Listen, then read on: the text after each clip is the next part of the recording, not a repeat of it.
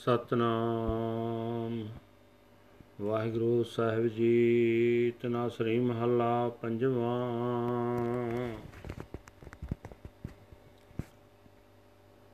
ਵੱਡੇ ਵੱਡੇ ਰਾਜ ਨਿਆਰ ਭੂਮਨ,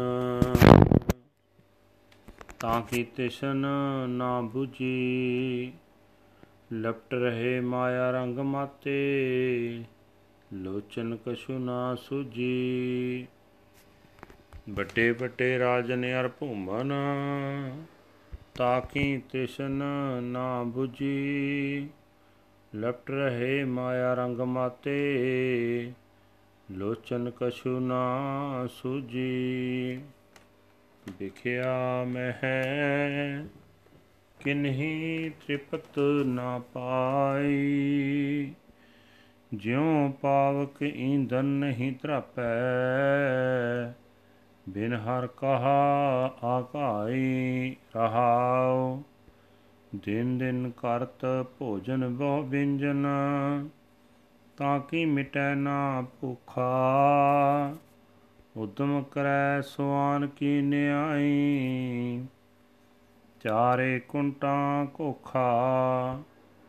ਕਾਮਵੰਤ ਕਾਮੀ ਬਹੁ ਨਾਰੀ, ਪਰ ਗ੍ਰਹਿ ਜੋ ਹੋ ਨਾ ਚੁਕੈ। ਦਿਨ ਪ੍ਰਤ ਕਰੈ ਕਰੈ ਪਛਤਾਪੈ, ਸੋਗ ਲੋਭ ਮੈਂ ਸੁਕੈ। ਹਰ ਹਰ ਨਾਮ ਅਪਾਰ ਅਮੋਲਾ, ਅੰਮ੍ਰਿਤ ਏਕ ਨਿਦਾਨਾ।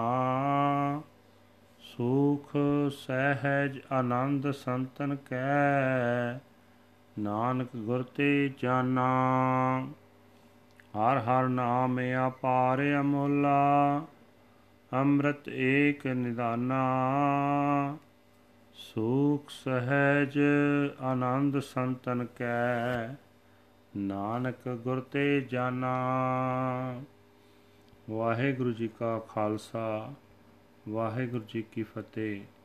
ਇਹ ਹਨ ਅੱਜ ਦੇ ਪਵਿੱਤਰ ਹੁਕਮਨਾਮੇ ਜੋ ਸ੍ਰੀ ਦਰਬਾਰ ਸਾਹਿਬ ਅੰਮ੍ਰਿਤਸਰ ਤੋਂ ਆਏ ਹਨ। ਸਹਿਬ ਸ੍ਰੀ ਗੁਰੂ ਅਰਜਨ ਦੇਵ ਜੀ ਮਹਾਰਾਜ ਪੰਜਵੇਂ ਪਾਤਸ਼ਾਹ ਜੀ ਦੇ ਤਨਾਸਰੀ ਰਾਗ ਦੇ ਵਿੱਚ ਉਚਾਰਨ ਕੀਤੇ ਹੋਏ ਹਨ।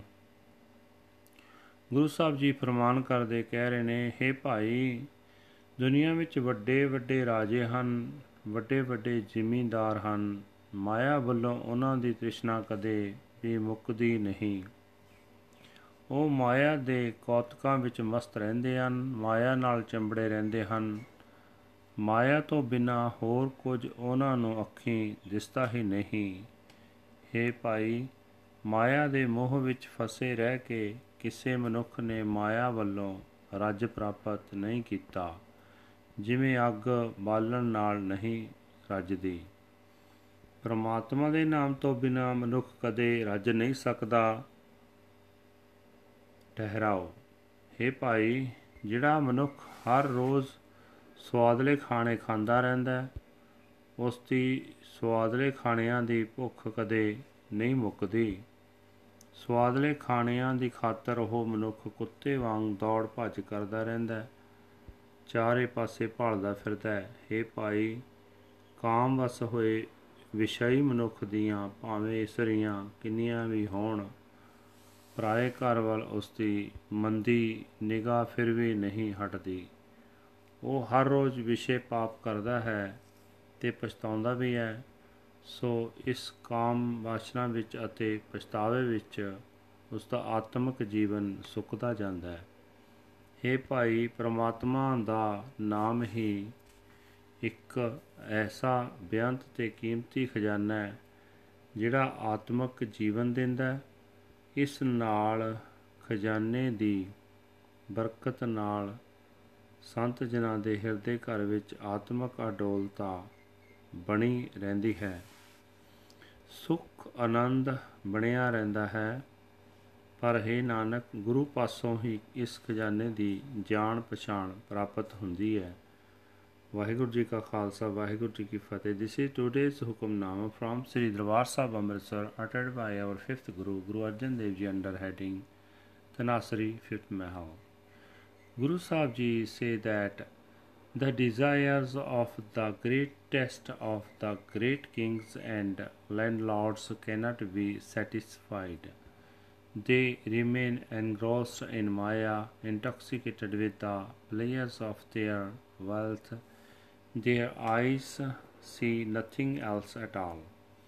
No one has overfound, no one has ever found satisfaction in sin and corruption.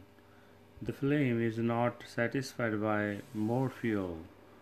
How can one be satisfied without the Lord? Pause. Day after day he eats his meals with many different foods, but his hunger is not eradicated. He runs around like a dog, searching in the four directions. The lustful, lecherous uh, man desires many women, and he never stops peeking into the homes of others. Day and night he commits adultery again and again, and uh, then he regrets his actions.